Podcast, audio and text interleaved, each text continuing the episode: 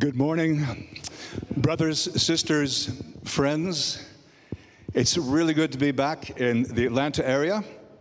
And thank you uh, for the privilege of being able to give the sermon in just a few minutes' time. We good on the sound side? I feel like I'm bellowing, but when you're coming from small church to big church, I guess that happens.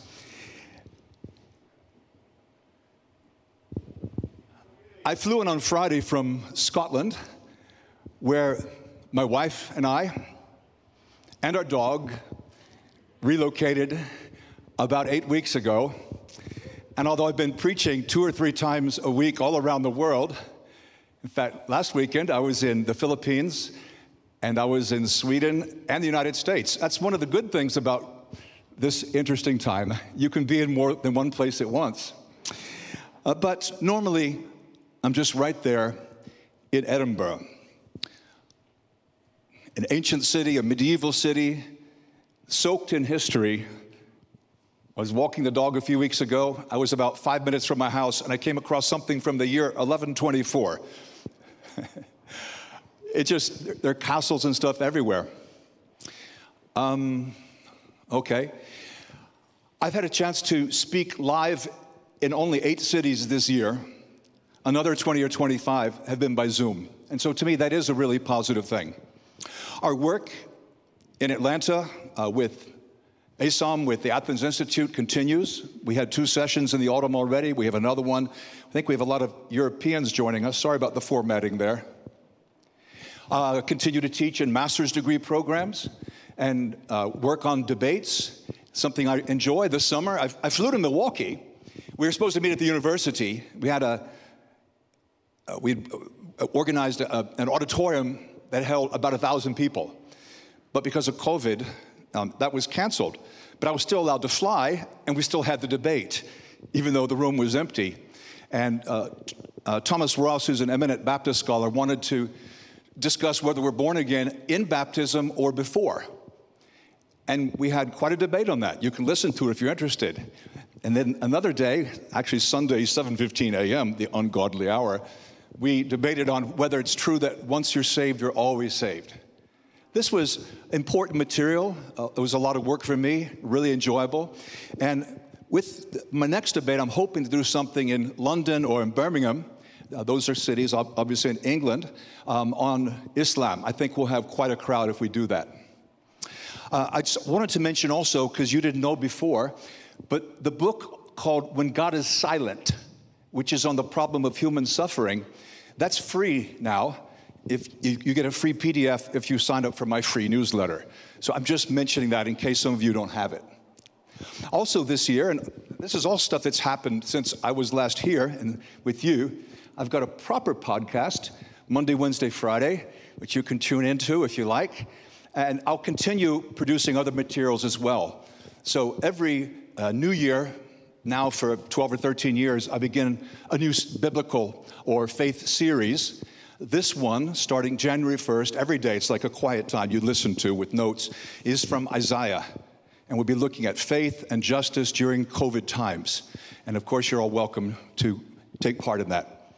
Last, I continue to do my work in the underground churches through recording the iFaith messages, which are used mainly in Asia though they're suitable for other countries too. Uh, I've done 63 now, almost at the halfway mark, on the way to 130. And these are short sermons, 10 or 15 minutes. If you're ever stuck, by the way, in your own small group, house church, or you're just looking for something, you can, play, you can play one of those uh, and talk about it. It's biblical, it's uh, understandable. Well, my friends, North River is in a series right now, and I'll be doing my best to fit into that preaching series. It's on a very important topic, and it's a topic of giving. And so, the joy of giving is the title of the series, the title of the message, which was given to me, not given unto me, which would imply that somehow I got it through prayer. No, it was given to me. Uh, it was by Jeff Hickman or Tom Brown, I believe. And that is roadblocks. It's a topical message. Let's dig right in. I hope it'll be important and will meet some needs. Of course, the world, when it comes to giving, the, girl, the world emphasizes a lot more getting. You are, you are a better person, or you will be a happier person if you get certain things. Of course, we reject that if we're Christians because we know it's false and it's actually dangerous. God tells us to look inside. It's that inner life. It's who we are, not uh, on the outside or the way we dress or what we drive, but it's who we are in our heart. So the world is external. The Lord points us to the internal. And that's good because, you know, the stakes are eternal. I really think this is an important topic. And again, thank you, uh, Jeff, Jordan, Tom, other designers, the elders, for letting me take part. Roadblock one materialism. Materialism. The entire book of Ecclesiastes in the, the Old Testament, right after the Proverbs, talks about materialism quite a bit. Because in this book, the wealthy king is looking for what's meaningful in life. And he tries all kinds of material things, they don't work. And this is one of his many observations. Whoever loves money never has enough. Whoever loves wealth is never satisfied with their income. This too is meaningless. Even if you don't feel it's meaningless, you may relate to the previous sentence. As goods increase, so do those who consume them. What benefit are they to the owners except to feast their eyes on them? Everyone comes naked from the mother's womb. As everyone comes, so they depart. They take nothing from their toil that they can carry in their hands. There's death, the great equalizer and reminding us that the stakes are eternal.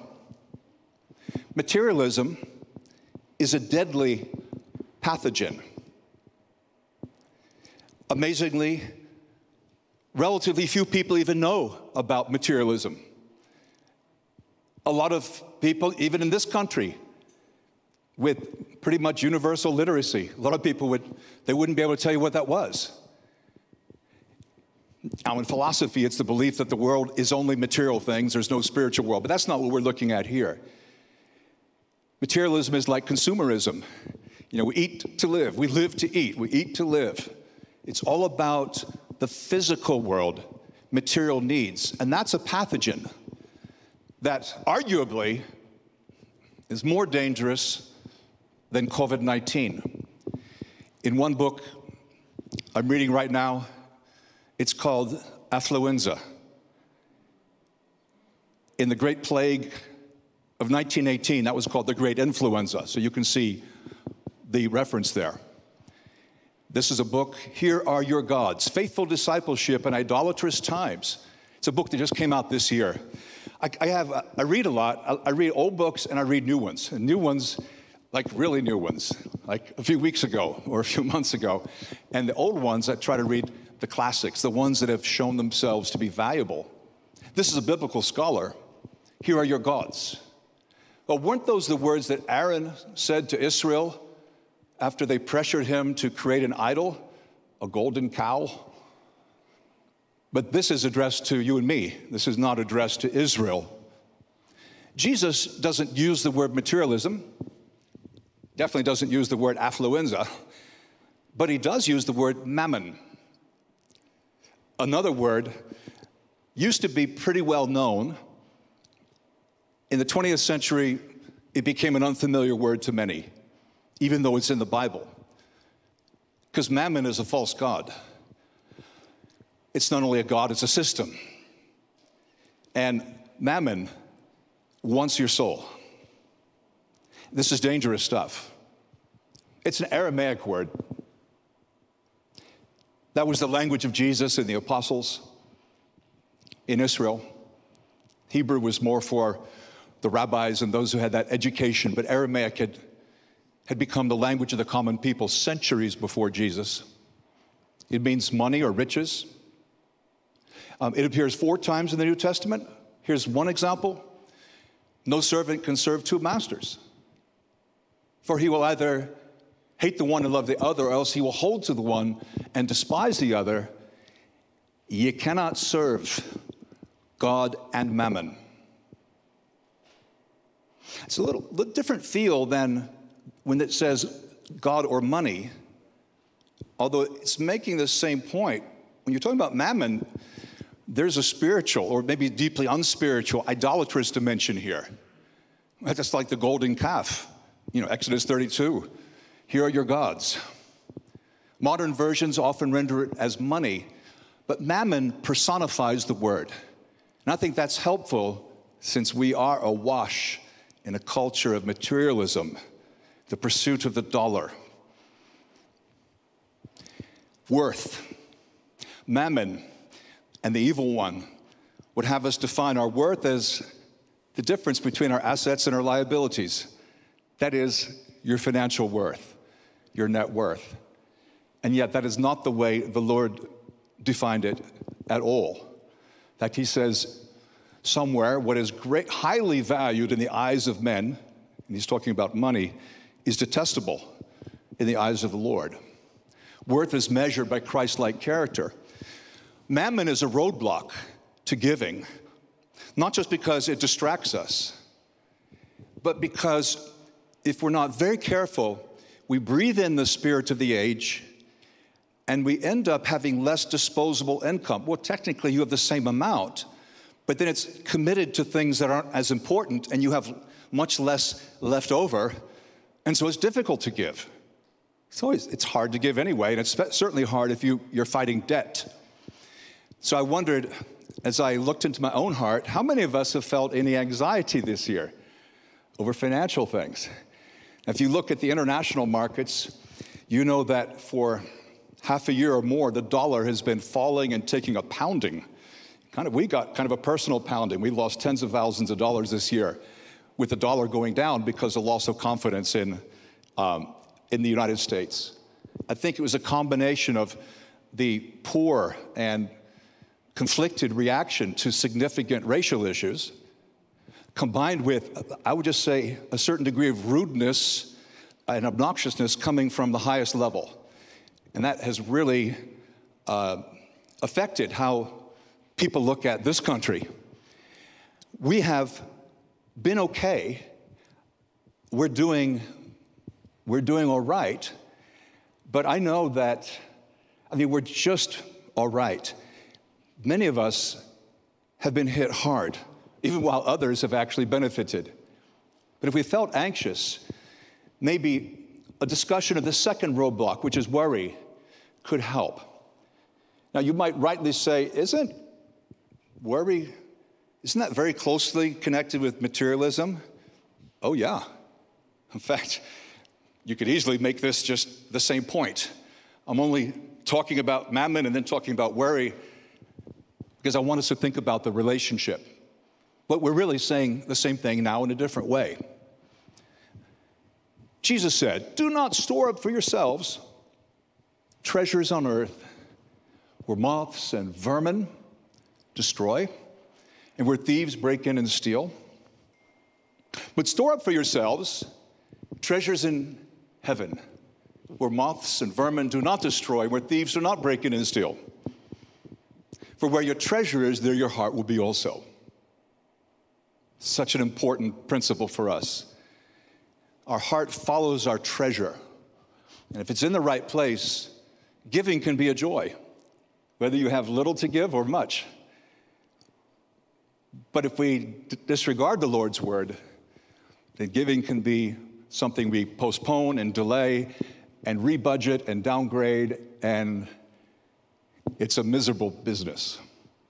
Then Jesus says, just a couple verses later, no one can serve two masters. There you go. Either you hate the one, love the other, or devoted, despise. You cannot serve both God and mammon. We're in the second half of Matthew 6.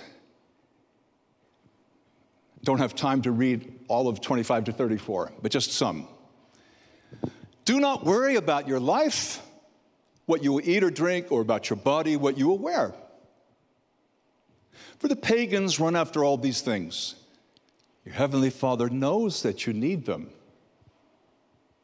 but seek first his kingdom and his righteousness, and all these things will be given to you as well. Therefore, do not worry about tomorrow. Tomorrow will worry about itself. Amen. Each day has enough trouble of its own. The worry about tomorrow is not general worry, although the verse could apply, I suppose, but it's really worrying about the basic things of life, which is the level most humans have lived in most of human history. They just trying to survive. They need food, they need drink, they need shelter, they need clothing. So Jesus is not saying, seek first the kingdom and you'll get all these other things the boat and the gold jewelry or whatever. Um, the things, all these things will be given to you. He means all three things. You'll have something to eat and drink and wear. Ah, but if you're like me, we have far more than we need. It's a problem in the Western world. What do I wear today?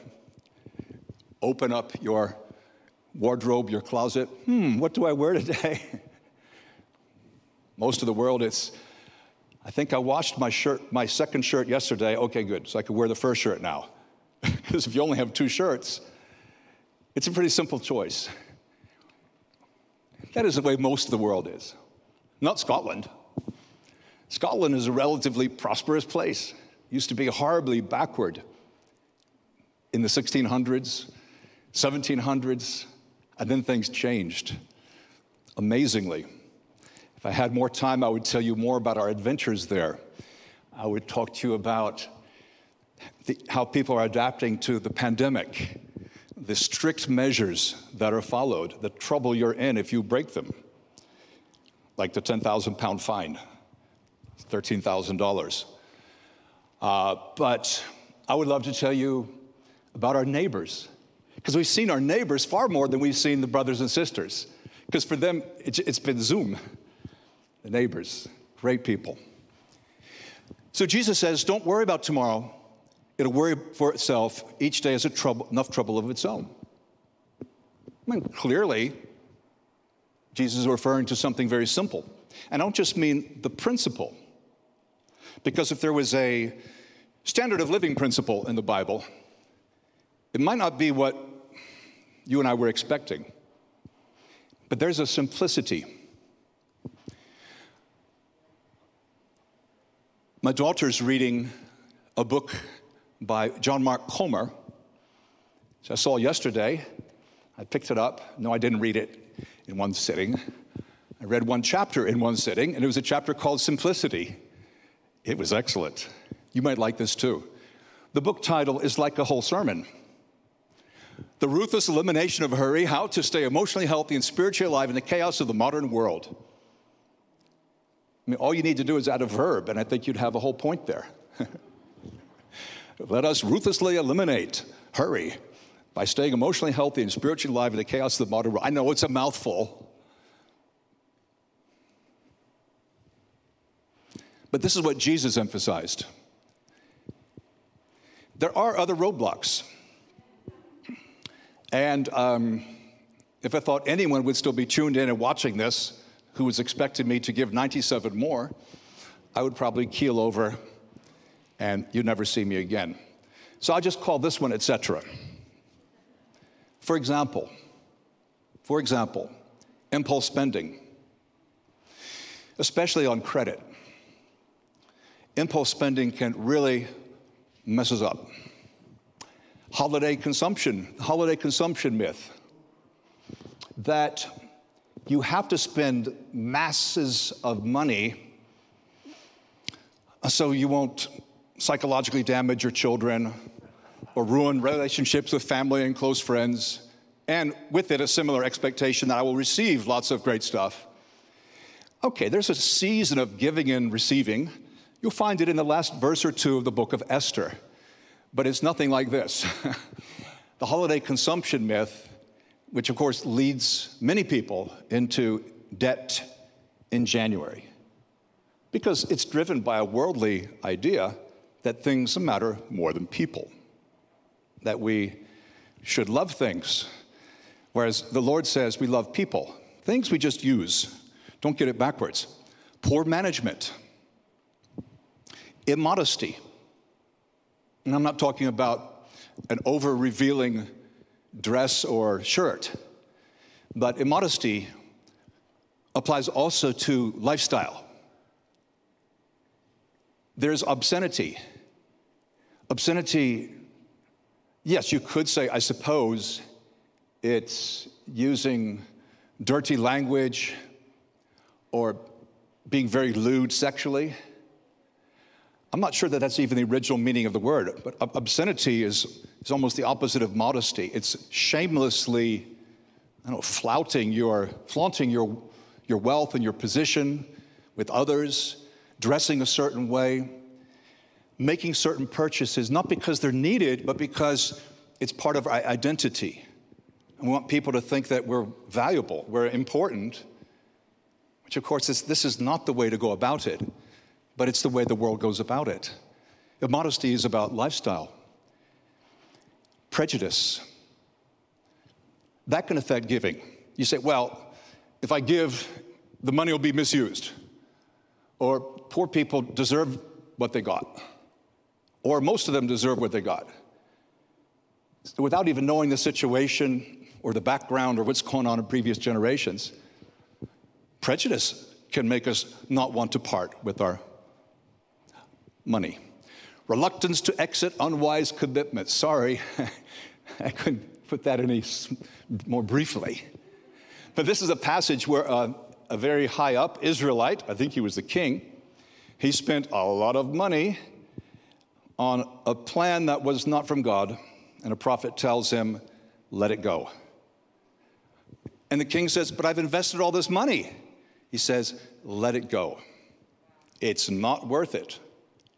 It's not worth it. God could give you much more than that anyway. And he actually does the right thing.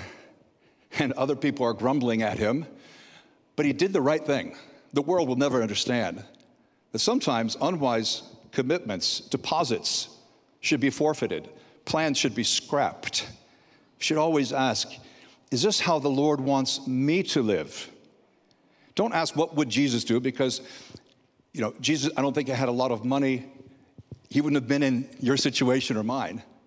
But I like the question, which one of these books I recommended put, put it this way not what would Jesus do, but what would Jesus have me do? That's a different question. Legalism, system without heart. I, yeah, I pick passages for all these. That, that's where the, the Pharisees have come up with a way to get more money for the temple. Eh, it does involve less money for people's parents in their old age but it's really good for the temple, which sounds like it's good for God. And it just becomes a system. I've done it, you've done it. Sometimes we just give to get people off our back or to make our conscience feel better, or we give exactly what we decided to give, and no way are we giving a penny more or less because we're too set, we're too proud about our system. Think maybe we can be more flexible. Not stupid, but more flexible. And so there are many roadblocks. And yet, the roadblock of materialism and that worship of mammon, well, I think that's what we need to really watch out for here in the United States. So let me give a few practical challenges here. I know this is the middle of a series. There are people before me, there are people speaking after me um, on this topic. And I hope I'm not stealing your points if you were up next week. Let's talk about some of these challenges. For those of us in the West, I don't mean the Western Hemisphere or West Cobb County. I mean the West, Western culture, the lifestyle, the expectations, the privileges of living in the West, that is Europe, North America, parts of South Africa, Australia, New Zealand, the West, Western culture. Let's stop making excuses about how much we have to work. And you'd say, well, but I do have to work. I've got to pay my bills. Yes, we do need to pay our bills. I'm not opposed to that. but it's sometimes, why do we have these bills? Why do we make those purchases? Why do we make those decisions? Do we really need the massive homes, multiple vehicles, and expensive paraphernalia? And this is something that the prophets like Amos or Isaiah explicitly focused on because God's people were very proud of their possessions, but they were not willing to be humble before God. What does the Lord think of our clever rationalizations to justify ourselves so we don't have to give more? While the world is perishing, we're off mission. All kinds of rationalizations. Luke has many of them. Look at the parable of the rich fool. Look at the parable of the, of the rich man and Lazarus. Um, in fact, I think that's not chapter 16. Something tells me that's supposed to be chapter 12. You can look them both. Both passages are inspired. Challenges first in the West. Next, just to be generous. And again, I don't want to come across as bullying or legalistic or un- unsympathetic. I know it's been a hard year for many, many people. But most people listening to this talk, we're wealthy. If we're making 25,000 a year, we're in the top 10% of the world. If you're making 35,000 a year, you're in the top 1% of the world in wealth. Command those who are rich in this present world, Paul says to Timothy, not to be arrogant nor to put their hope in wealth, which is so uncertain, but to put their hope in God, who richly provides us with everything for our enjoyment. Command them to do good, to be rich in good deeds, and to be generous and willing to share. Be generous. And last, for Western culture, stop valuing wealth in itself. Wealth is just a tool. Wealth is only a tool. You're not more important or less important because you have less wealth or more wealth. Money is a tool. Use it. Use it wisely, as Jesus taught us, Luke 16.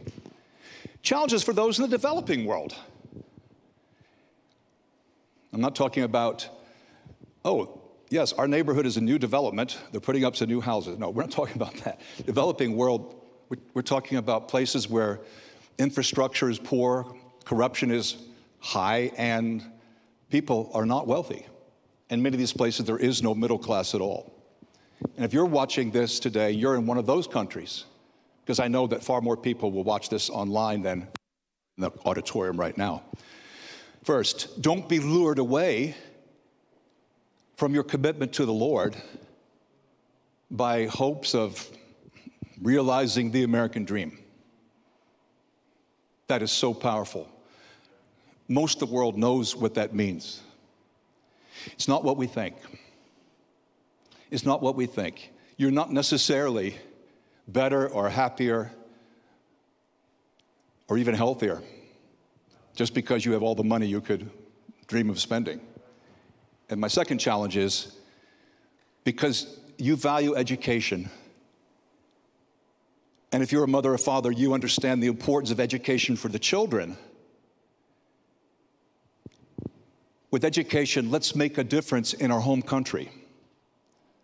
Not just leaving it and then buying into the American dream, but if possible, if you do leave, go back and be a blessing and an agent for transformation. And then, words for all of us beware the bombardment. The bombardment with, from Hollywood, Wall Street, and Madison Avenue. Right? Hollywood is about cool, it's about entertainment, it's about personality, definitely not character, with very few exceptions. The list of Hollywood figures, these are not people whose lives you want to imitate, with some exceptions, but not many. Madison Avenue are the, that's advertising. These are the people who come up with the propaganda, the often uh, deceptive messages that want to influence us to buy what we don't need, even, and especially buy it, even if we can afford it. And of course, you have Wall Street with investments and stocks and everything. And we're bombarded by this message that we should pursue pleasure, not holiness. We should pursue wealth so that we can have an easy life, an easy childhood, hopefully, an easy next phase, and an easy retirement, an easy death. And then what? Because this doesn't take into account the eternal stakes. And the other challenge, this is for all of us, again, whether you're in the developing world or you're right here. Let's study out what God has said about money and greed. And you'll find many uh, passages in the prophets. You'll find it in the Sermon on the Mount, Matthew 5. And you'll find a lot about this in Jesus' teaching, especially in Luke, and in the Old Testament, especially in Proverbs. And so we can study more. We can do this together. We can help each other. Giving joyfully is a reality for many Christians, and probably for many of you whom I'm addressing in the live audience today. And yet, it's not a joy for many people because they've been too influenced by mammon. And as a result, their anxious priorities don't allow them to really do an awful lot to help others. The, the joy of giving roadblocks was the message for today. And now let's think about our Lord and his giving to us as we have the bread and the wine. Let's pray. Lord, we, we think of your spirit, your lifestyle, your simplicity, your daringness, and sometimes we feel inspired, sometimes we feel ashamed. But we know that you gave yourself for us, not because we were virtuous or so valuable or had somehow merited your death on the cross. Lord, you gave yourself for us because you love us and because of grace. And Lord, I pray that we'll remember Jesus, remembering the bread representing his body, the wine representing his blood, that we may take him into our mouths, into our bodies, make Jesus part of us, and so that he can dwell in our hearts by faith more, that the Spirit will dwell in us richly. We thank you for the communion. Amen.